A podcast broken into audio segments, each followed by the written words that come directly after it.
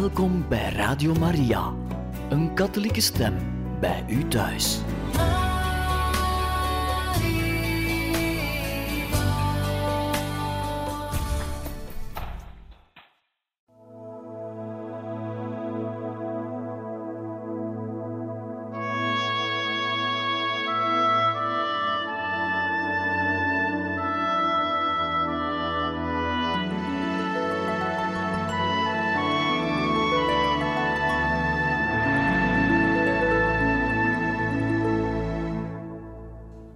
Luisteraars van Radio Maria, in dit programma lezen wij verder voor uit het boek Don Bosco van Teresio Bosco en we zijn gekomen bij het hoofdstuk 45 naar verre landen, bij het onderwerp Het hoofd van de expeditie, het kind van de reuzen.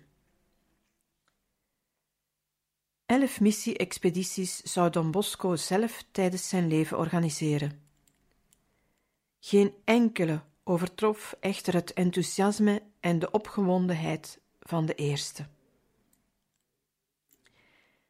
Deze werd tot in de kleinste bijzonderheden voorbereid. Om ervoor te zorgen dat zijn zonen als vrienden onder vrienden ontvangen zouden worden, stelde Don Bosco zich in verbinding met vooraanstaande personen in Buenos Aires. En om hun al het nodige te verschaffen, wendde hij zich tot de medewerkers. Hij stond verstomd van hun edelmoedigheid. De vertrekkende missionarissen moesten het buikje zijn van de jonge kleine congregatie. Uit hen die op zijn uitnodiging waren ingegaan, en het waren er zeer veel, koos Don Bosco zes priesters en vier helpers. Met sommigen liep het verkeerd af. Don Bosco schoot niet altijd in de roos en hij kreeg niet altijd verlichting van boven. Het hoofd van de expeditie was Giovanni Cagliero, de jongen over wie Don Bosco lang geleden twee koperkleurige reuzen-indianen had zien neerbuigen. Op zijn 37ste jaar een robuuste, hartelijke, verstandige en bruisend actieve priester bereidde Don Cagliero zich voor om in Amerika de zaak in de hand te nemen. Het was moeilijk zich het patronaat zonder hem voor te stellen. Hij was dokter in de godgeleerdheid, gaf les aan de priesterstudenten, was een onovertroffen dirigent en componist, behandelde heel wat vertrouwelijke zaken en was geestelijke leidsman van verscheidene kloostergemeenschappen in de stad. Zijn vertrek zou een zwaar verlies betekenen. Interessant is de methode waarmee Don Bosco hem bij de expeditie inlijfde. Don Cheria vertelt het als volgt. Erg in gedachten verzonken en zwijgzaam, zei Don Bosco op een dag in maart tegen Cagliero, die naast hem stond: ik zou iemand van onze oudere priesters met de missionarissen naar Amerika mee willen sturen. Die zou daar een drietal maanden kunnen blijven, totdat ze goed ingeburgerd zijn. Ze meteen alleen achterlaten zonder steun en zonder raadsman in wie ze vertrouwen stellen, vind ik een beetje te hard. Don Cagliero antwoordde: als Don Bosco niemand anders vindt en voor die opdracht aan mij denkt, ben ik bereid. Heel goed, besloot Don Bosco. Maanden gingen voorbij zonder dat er nog op teruggekomen werd. Maar toen de datum van vertrek naderde, zei Don Bosco op een dag onverwachts tegen hem: Ben je over dat vertrek van Amerika nog steeds dezelfde mening toegedaan? Of heb je dat misschien voor de grap gezegd? U weet goed dat ik met Don Bosco nooit grappen maak. Best, maak je dan maar klaar, het is hoog tijd. Don Cagliero rende weg om voorbeleidselen te treffen. Een paar dagen later was hij na hard zwoegen klaar. En zo begon in zijn gebruikelijke goedheid en eenvoud de eerste en de grootste Salesiaanse missionaris zijn zending. De drie maanden duurden dertig volle jaren. Een andere waardevolle priester die vertrok was Don Fagnano, iemand met een pioniersgeest, een oud soldaat van Garibaldi. De vier andere priesters waren Cassinis, Tomatis, Bacino en Alavena. En de vier coadjuteurs waren Scalvini, de meester Timmerman, Bioia, de kok en meester schoenmaker, Molinari, meester musicus en Belmonte, de administrateur. Twintig met potlood geschreven waarschuwingen. De zomer werd door de kandidaat-missionarissen besteed aan het leren van Spaans. In oktober ging Don Cagliero met hen naar Rome om er de zegen van de paus te ontvangen. Toen Pius IX de zaal binnenkwam, vroeg hij: Zie hier een arme oude man, en waar zijn mijn kleine missionarissen? U bent dus de zoon van Don Bosco en u gaat het evangelie prediken in Argentinië. U zult daar een groot arbeidsveld vinden om goed te doen. Geef uw beste krachten aan de daar wonende volken. Ik hoop dat uw getal zal groeien, want de nood is groot en de oogst onder die wilde stammen overvloedig. Ze keerden naar Turijn terug. Eugenio Ceria vertelt daarover. Een expeditie van missionarissen naar het hart van Amerika betekende in dat jaar 1875 iets heldhaftigs in de ogen van allen die in die uithoek van Turijn in Valdocco verbleven. Men zag naar hen op als naar dappere kampioenen die moedig tegen het geheimzinnige optornden. Wanneer ze in hun vreemde kleding in huis rondliepen, probeerde iedereen hen te benaderen en een woordje met hen te wisselen. Op 11 november zei Don Bosco hun vaarwel in de kerk van Maria Hulp der Christenen. Om 16 uur was de kerk barstensvol. Na de vespers beklom Don Bosco de kansel en zette hij de missionarissen het programma van hun actie uiteen. In de eerste plaats zouden ze zich bezighouden met de Italianen die naar Argentinië uitgeweken waren. Met aandrang beveel ik jullie de trieste levensomstandigheden van veel Italiaanse families aan. Jullie zullen een groot aantal kinderen en ook volwassenen aantreffen die in de meest betreurenswaardige onwetendheid leven, zowel wat betreft lezen en schrijven als wat betreft godsdienstkennis. Ga derhalve onze arme broeders opzoeken, die door ellende en tegenslag naar een vreemd land gedreven werden. Daarna zou de missie van Patagonië worden aangepakt. Op deze manier maken wij een begin met een groot werk, niet omdat wij menen in een paar dagen de hele wereld te kunnen bekeren. Oh nee. Maar wie weet of dit kleine begin niet het zaadje is waaruit een grote plant zal groeien. Wie weet of dit niet het mosterdzaadje is dat zich geleidelijk zal uitbreiden en veel goeds teweeg zal brengen. Ten slotte omhelsde Don Bosco de vertrekkende vaderlijk. Groot was de ontroering toen de tien missionarissen midden tussen de jongens en vrienden de kerk uitgingen. Men dromde om hen heen. Don Bosco kwam als laatste en bleef op de drempel van de ingang staan. Een groots schouwspel.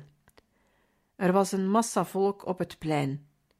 Lange rijen koetsen stonden voor de missionarissen klaar beschenen door lampen die in de nacht oplichten. Don Lemoine stond naast Don Bosco en zei: Don Bosco, begin nu toch waar te worden het inde exhibit gloria mea. Van hier zal mijn glorie uitgaan. Het is waar, antwoordde Don Bosco, diep ontroerd. We onderbreken hier voor wat muziek.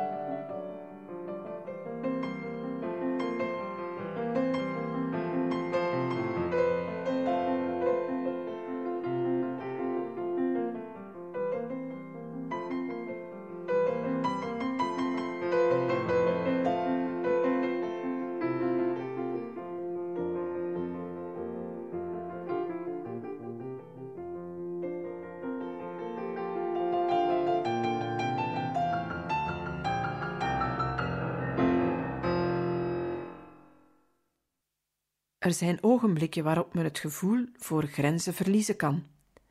Maar Don Bosco stond met beide benen stevig op de grond. Een paar maanden tevoren had hij gezegd: Wat heeft ons patronaat in Valdocco in de wereld te betekenen? Een stofdeeltje, een atoom. En dat geeft ons al zoveel te doen. En uit dat kleine hoekje willen we nu mensen de wijde wereld insturen. O goede God! Ieder van de vertrekkenden had een stuk papier op zak met twintig speciale waarschuwingen, door Don Bosco persoonlijk geschreven. Hij had ze onlangs tijdens een treinreis met potlood in zijn zakboekje geschreven en ze voor allen laten overschrijven. Ze zijn een korte samenvatting van wat Don Bosco met zijn Salesiaanse missionarissen verwachtte. Wij nemen de vijf meest typische over. Ten eerste, zoek zielen, geen geld, eerbetuigingen of aanzien. Ten vijfde, draag speciale zorg voor zieken, kinderen, ouderen en armen. Dan zullen jullie de zegen van God en de welwillendheid van de mensen winnen.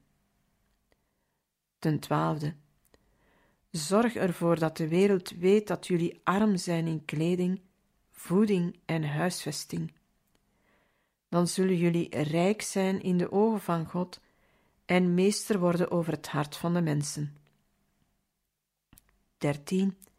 Heb elkaar lief, geef elkaar raad, verbeter elkaar maar koester geen nijd of wrok. Wat goed is voor de een, is goed voor allen. Het leed en het lijden van de een moeten het leed en het lijden van allen zijn. En iedereen moet proberen het weg te nemen of tenminste te verlichten. 20. Vergeten jullie niet bij lasten en lijden dat ons in de hemel een groot loon wacht. Amen. Op diezelfde 11 november vergezelde Don Bosco de missionarissen naar Genua, waar ze zich op de 14e inscheepte op de Franse stoomboot Savoie. En getuige weet nog hoe het gezicht van Don Bosco helemaal rood werd van inspanning om zijn ontroering meester te blijven. De toekomst bleek niet gemakkelijk, maar Don Cagliero had een briefje op zak waarop Don Bosco geschreven had doen jullie wat jullie kunnen. God zal doen wat wij niet kunnen. En vertrouwen jullie alles toe aan Jezus in het sacrament en aan Maria, hulp der christenen, en jullie zullen zien wat wonderen zijn.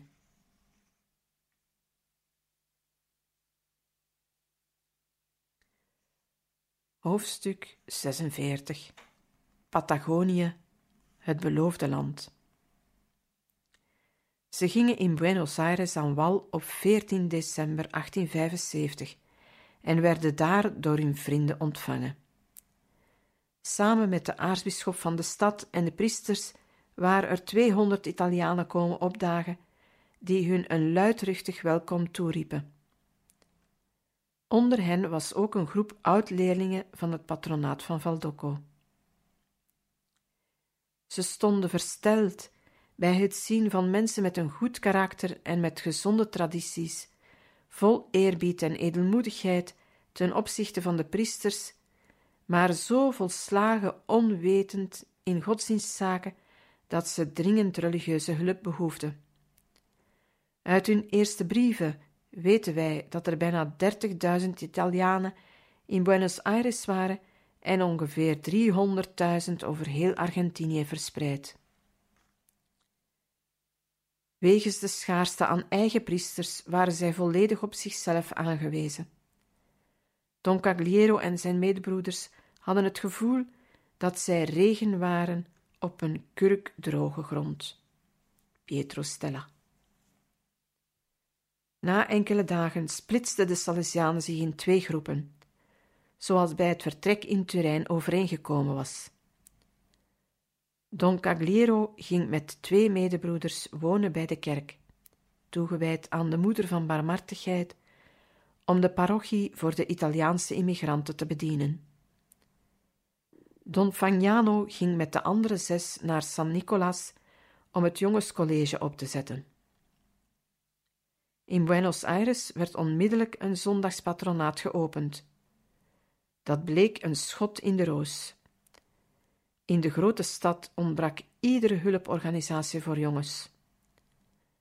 Don Cagliero en zijn medehelpers waren stom verbaasd toen zij het kruisteken maakten en merkten dat die aardige jongens, merendeels Italianen, niet wisten wat dat betekende. Ook op de vraag of ze naar de mis gingen op zon- en feestdagen, antwoordden ze dat ze, voor zover ze zich konden herinneren, nooit naar de mis waren geweest, want ze wisten niet eens of het zondag was of niet. Pietro Stella. Er ontbraken vooral scholen, en in de loop van een paar weken werd Don Cagliero overstelpt met aanvragen, niet alleen uit Argentinië, maar ook uit het naburige Uruguay. De apostolische delegaat van Montevideo, die hem met aandrang om Salesianen vroeg, deelde hem trieste cijfers mee. In heel Uruguay, even groot als half Italië, was geen enkel seminarie, nog groot, nog klein. Er was niet één priesterstudent. In de hoofdstad was geen enkele katholieke school.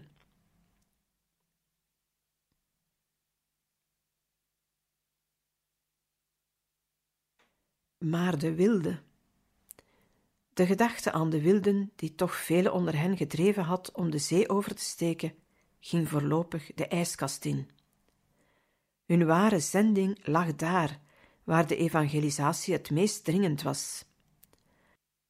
Don Cagliero concentreerde al zijn aandacht op drie werken waarvan hij meende dat ze zo vlug mogelijk moesten beginnen.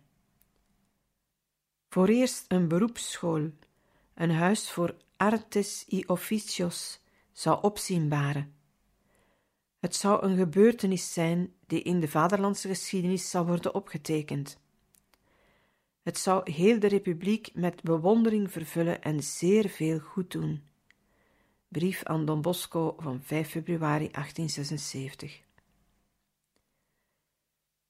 Vervolgens een college in Montevideo, het eerste christelijke college in de hoofdstad van Uruguay. En tenslotte een werk voor jongens in de armste stadswijk van Buenos Aires, La Boca, waar Italianen woonden en waar de vrijmetselarij het voor het zeggen had. Geen enkele priester waagde het door de straten van die wijk te lopen. Don Cagliero ging erheen, verzamelde een groep jongens aan wie hij medailles van de Madonna uitdeelde en hij slaagde erin met een paar gezinnen te praten. De aartsbisschop kwam het ter oren en deze zei hem: U bent heel onvoorzichtig geweest. Ik ben er nooit heen gegaan en ik wil ook niet dat mijn priesters dat doen. Men stelt zich daar aan grote gevaren bloot. En toch ben ik van plan er weer heen te gaan. Twee of drie dagen later keerde hij er inderdaad terug. De jongens liepen hem tegemoet, terwijl ze in het Genuees riepen: De priester van de medailles! Toen herleefde de oude tafereelen van Don Bosco in de buitenwijken van Turijn. Ik geef hem aan wie de braafste is en aan wie de slechtste is. Kunnen jullie het kruisteken maken en het weesgegroet opzeggen? Mannen en vrouwen kwamen uit hun huizen om de priester te zien, die het waagden met hun deugnieten om te gaan en die hun een speelplaats beloofden om te ravotten, te zingen, muziek te maken en zich te amuseren. Uit Valdocco kwamen dringende vragen om nieuws over de wilde.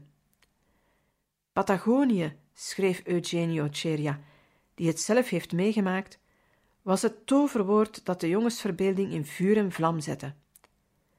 Velen droomden van avonturen met indianen die rondzwierven over die vrije vlakte. Don Bosco moest die jongensfantasieën voedsel geven en de geestdrift niet laten verflauwen. En de missionarissen gaven in hun brieven berichten door die ze her en der verzamelden in het begin nogal onnauwkeurige, maar achteraf meer correcte verhalen. In een brief van 10 maart 1876 stond: De stoffelijke en geestelijke levensomstandigheden van de Indianen, dit wil zeggen van de stammen van de Pampa en van de Patagoniërs hebben ons erg geschokt. De Kakichi, de hoofden van die stammen, voeren strijd tegen de regering. Ze klagen over pesterijen en gewelddaden. Ze ontwijken troepen die uitgestuurd worden om hen eronder te houden. Ze ondernemen strooptochten over het platteland en met Remington-karabijnen, gewapend, nemen ze mannen, vrouwen, kinderen, paarden en vee gevangen. De regeringssoldaten aan de andere kant voeren met hen een oorlog op leven en dood, zodat in plaats van naar elkaar toe te groeien, de gemoederen steeds verbitterder worden. Het zou er heel anders aan toegaan als er in de plaats van soldaten een aantal kapucijnen of andere missionarissen heen zouden gaan. Ze zouden veel zielen kunnen redden en die wilden zouden een zekere maatschappelijk welzijn kunnen bereiken. In de huidige situatie van verbittering en strijd tussen de Indianen en de regering kunnen de missionarissen weinig of geen goed doen. We onderbreken voor wat muziek.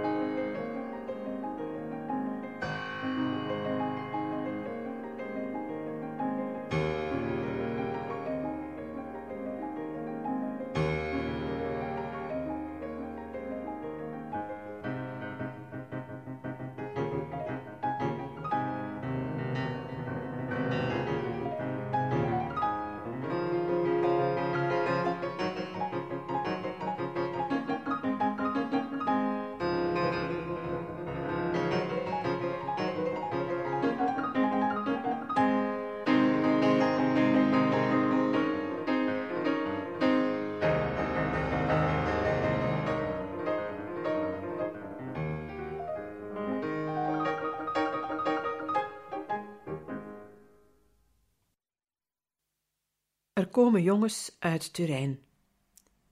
In Valdocco begreep Don Bosco de toestand.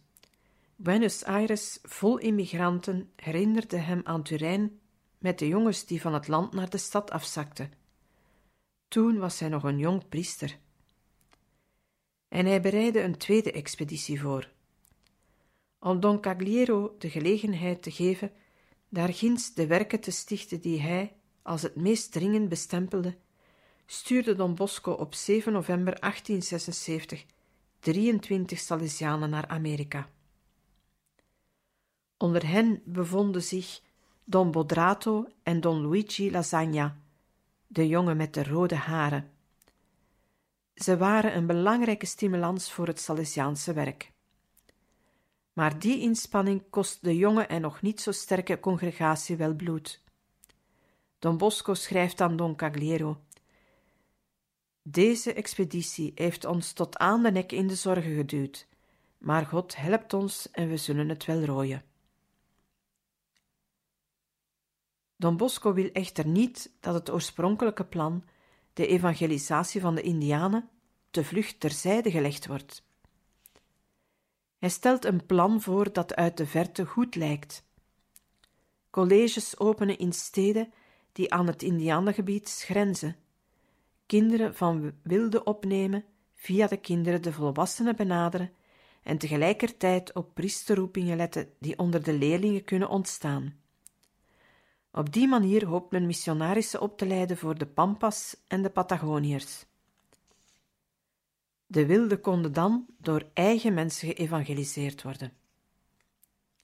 Maar het plan werkte daar niet. Don Costamagna, Don Fagnano, Don Lasagna maken lange missietochten, vele kilometers van het nationale centrum verwijderd, naar de in de immense vlakte verspreid liggende kolonies. Maar nooit krijgen ze het gezicht van één wilde te zien. Steden bij het grondgebied van de Indianen bestaan niet. Om de gebieden van de Indianen te bereiken, moet men zich aansluiten bij avonturiers en kooplui, die per karavaan of met zeilschepen naar het zuiden trekken en een duizendtal kilometers afleggen. Daarginds liggen nederzettingen van een paar huizen en een stel barakken, die de steden van morgen zullen worden. In de maand november 1877 stuurde Don Bosco een derde groep Salesianen, achttien man sterk, naar Argentinië. Iemand had de expeditie de kinderkruistocht genoemd, want er waren acht piepjonge priesterstudenten bij. De resultaten gaven Don Bosco echter gelijk. Samen met de Salesianen vertrokken voor de eerste keer dochters van Maria, hulp der christenen. Een klein groepje, een van die gebruikelijke niemendalletjes, waarmee Don Bosco altijd reusachtige ondernemingen begonnen was.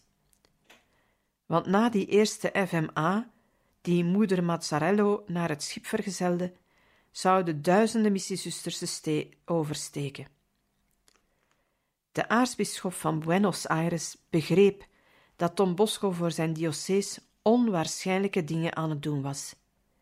En hij wilde zich erkentelijk tonen. Om aan zijn verlangen tegemoet te komen, stuurde hij zijn vicaris, Monsieur Espinosa, en twee Salesianen naar Patagonië tot in het gebied van de Indianen.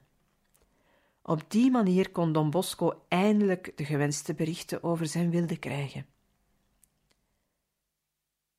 Op 7 maart gingen Don Costamagna, Don Rabagliati en de vicaris aan de oever van de Paraná scheep in een stoomboot die naar het zuiden voer. Ze zouden in Blanca aan land gaan, duizend kilometer over zee.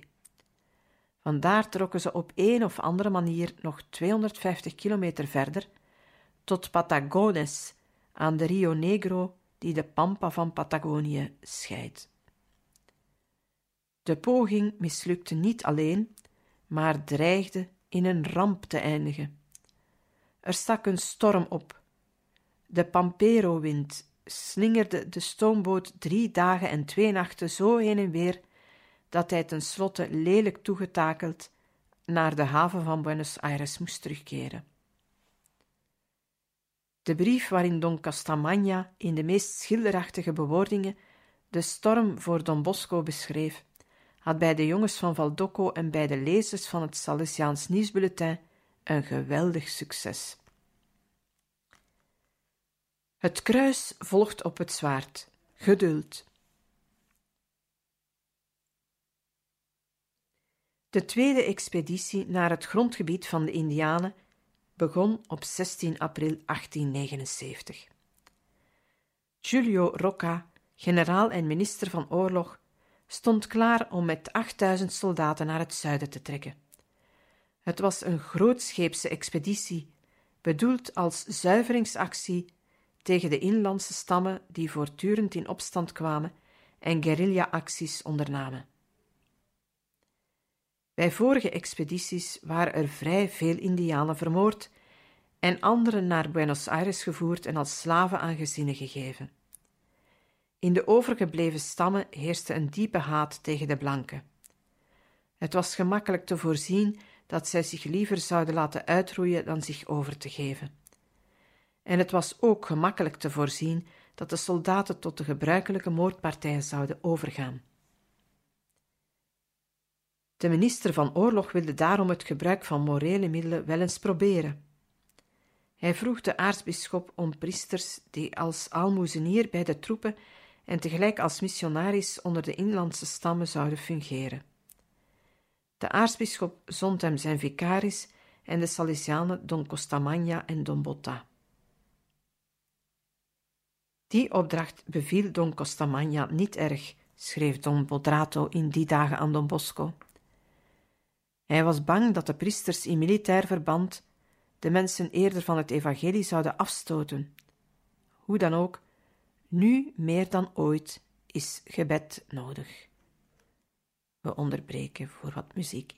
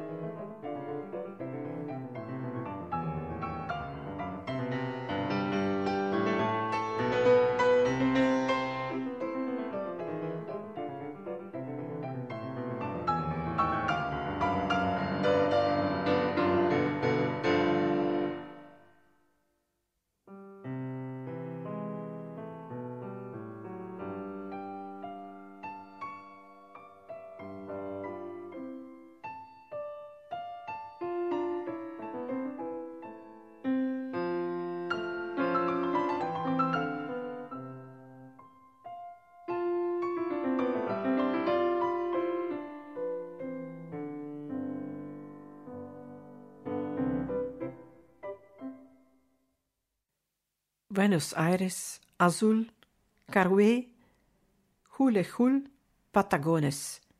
Het was een tocht van bijna 1300 kilometer te paard of in waggelende huifkarren. Het was de eerste missiereis van twee Salesianen. Ze werd levendig verteld in de brieven die Don Costamagna tijdens de tocht naar Don Bosco stuurde. Die werden in Valdocco met grote ontroering gelezen, in het Salesiaans nieuwsbulletin en in katholieke kranten gepubliceerd en wekte mateloze geestdrift. Wij halen er enkele fragmenten uit aan. Samen met de minister van Oorlog en veel militairen vertrokken wij uit Azul, het laatste Argentijnse dorp, voordat we de grote woestijn van de Pampas introkken. Het kruis volgt op het zwaard. Geduld. De aartsbisschop heeft het aanvaard en wij hebben het hoofd gebogen. We kregen met z'n allen een paard en een kar toegewezen. Daarop waren het altaar, het harmonium en onze koffers geladen. De eerste dag zagen wij nu en dan toldos of van dierenhuiden gemaakte hutten. Daar wonen Pampas-Indianen, die half beschaafd zijn. Toen we dicht bij hen voorbijtrokken, groetten wij hen met enkele woorden in hun taal en trokken verder de woestijn in. Caroué is een halteplaats in het hart van de Pampas, de grens tussen Argentinië en de Indianenstammen. Die halteplaats bestond uit een aarde vestingwerk, een veertigtal huizen en uit de toldos van twee Indianenstammen, de Eripaila en de Manuel Grande. Ik liet me een paard geven en bezocht die stammen. Toen ik de groep hutten naderde, voelde ik mijn hart in mijn keel kloppen. Hoe zou ik te werk gaan? Maar tot mijn geluk kwam de zoon van de hoofdman van de Eripaila op mij af. Die kende Spaans. Hij ontving me hartelijk en bracht me bij zijn vader waar hij voor tolk speelde. Het opperhoofd ontving mij heel vriendelijk en zei me dat het zijn vurige wens was dat allen in de katholieke godsdienst onderricht zouden worden en het doopsel zouden ontvangen. Ik haalde daarom meteen de jongens bij elkaar en begon catechismus les te geven. Met een beetje inspanning leerde ik hun het kruisteken maken. In Caroué hebben wij een vijftigtal Indiaanse jongens en een twintigtal kinderen van christenen kunnen dopen. Wij hadden er minstens een maand moeten blijven, maar de minister vroeg ons mee te gaan. Met tegenzin vertrokken we, met diep in ons hart het levendige verlangen er zo vlug mogelijk terug te keren. Wij zetten de tocht door de woestijn voort, niet alleen in gezelschap van het leger, maar ook van Indiaanse stammen die op bevel van de minister hun toldos naar Goelegul moesten overbrengen om op de grens een nieuw volk te vormen. Woestijn, altijd maar woestijn, een maand aan één stuk. Nadat we door dalen en over bergen, over meren en rivieren getrokken waren, kwamen we op 11 mei uiteindelijk bij de Rio Colorado, een rivier die min of meer met onze Po in Turijn vergeleken kan worden. Op de oever lazen wij de heilige mis. Ik vroeg toestemming en kreeg die om met de voorgoede te mogen meegaan. Deze liet het konvooi wagens achter zich om des te eerder de Rio Negro te bereiken. Drie dagen lang reed ik te paard dwars door kreupelhout vol doornen en ik deed mijn uiterste best mijn toog niet aan flarden te scheuren. De ochtend van 4 mei stond ik bij het krieken van de dag op, schudde de rijp van mijn veldbed en ging mij bij een lekker vuurtje warmen. Daarna vertrok ik te paard en nu eens dravend en dan weer galopperend kwam ik te Goele Goel aan. Om 16.30 uur, het ogenblik waarop de zon achter de bergen verdween, steeg ik af aan de oever van de Rio Negro, of liever aan de rand van Patagonië, want deze stroom scheidt Patagonië van de Pampas. En uit het diepst van mijn hart hief ik een dankhymne aan tot onze dierbare moeder, Maria Hulp der Christenen, op deze dag, haar feestdag. Mensenjacht. De volgende dag ging ik in Goelegoel meteen de Indiaanse krijgsgevangenen opzoeken om ze te onderrichten. De ellende waarin ik hen aantrof was aangrijpend. Sommigen waren half naakt, hadden geen toldos, sliepen in de open lucht zonder beschutting. Stakkerts. Toen ze mij zagen aankomen, kwamen ze met z'n allen om mij heen staan, mannen en vrouwen, jongens en meisjes. De missionarissen bereikten Patagones, een plaats van 4000 inwoners aan de Rio Negro, en van daaruit keerden zij eind juli naar Buenos Aires terug. De militaire veldtocht aan de Rio Negro duurde nog bijna twee jaar, tot eind april 1881. De Indianen vluchtten bang en wanhopig over het hooggebergte naar Chili of gaven zich over. De trotse hoofdman Manuel Namuncura vluchtte met kleine eenheden Indiaanse krijgers de bergen in en verschool zich in een diepe vallei. Van dat ogenblik af was de militaire macht van de Indianen gebroken. De overgebleven groepen die in angst en armoede leefden, zouden de volgende jaren het voorwerp zijn van een stille, meedogenloze jacht, die ten doel had hen tot slaven voor de fabrieken te maken of ze zonder meer uit te roeien.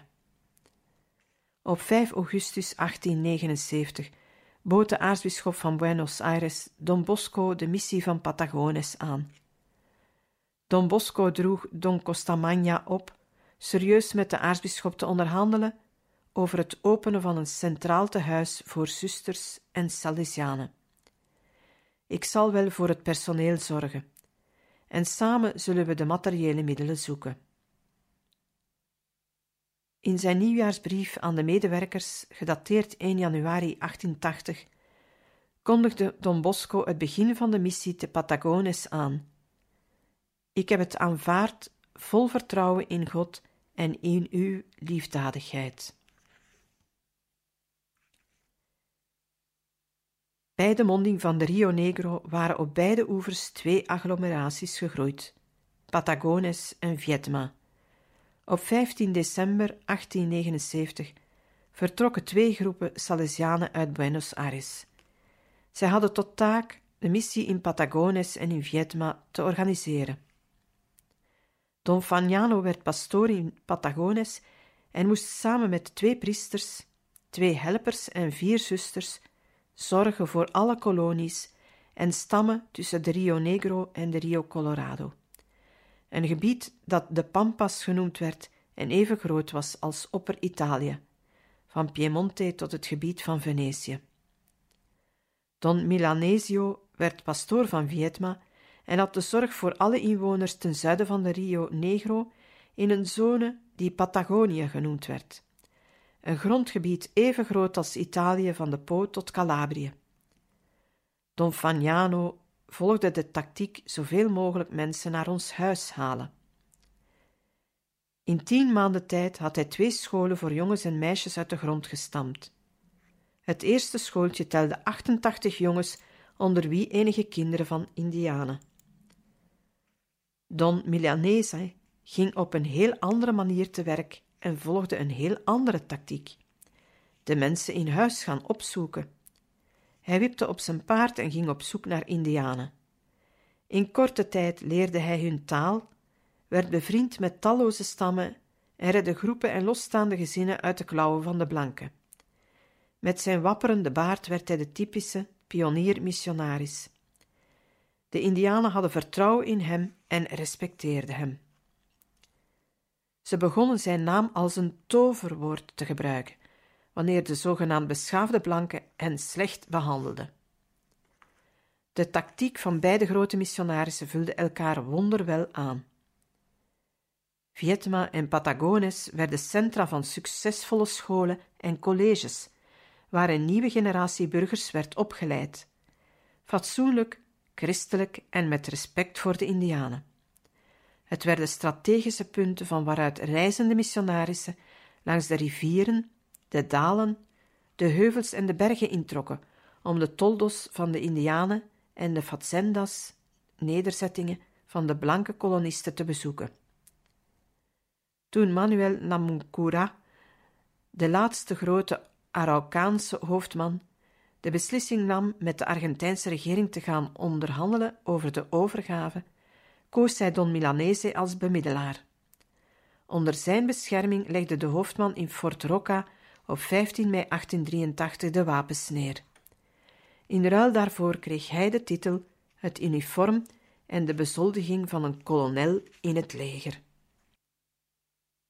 Beste luisteraars, we beëindigen hier deze lezing uit het boek Don Bosco voor vandaag en gaan volgende keer verder met het hoofdstuk 46 Patagonië, het beloofde land, bij het onderwerp Ik keek in het hart van de bergen.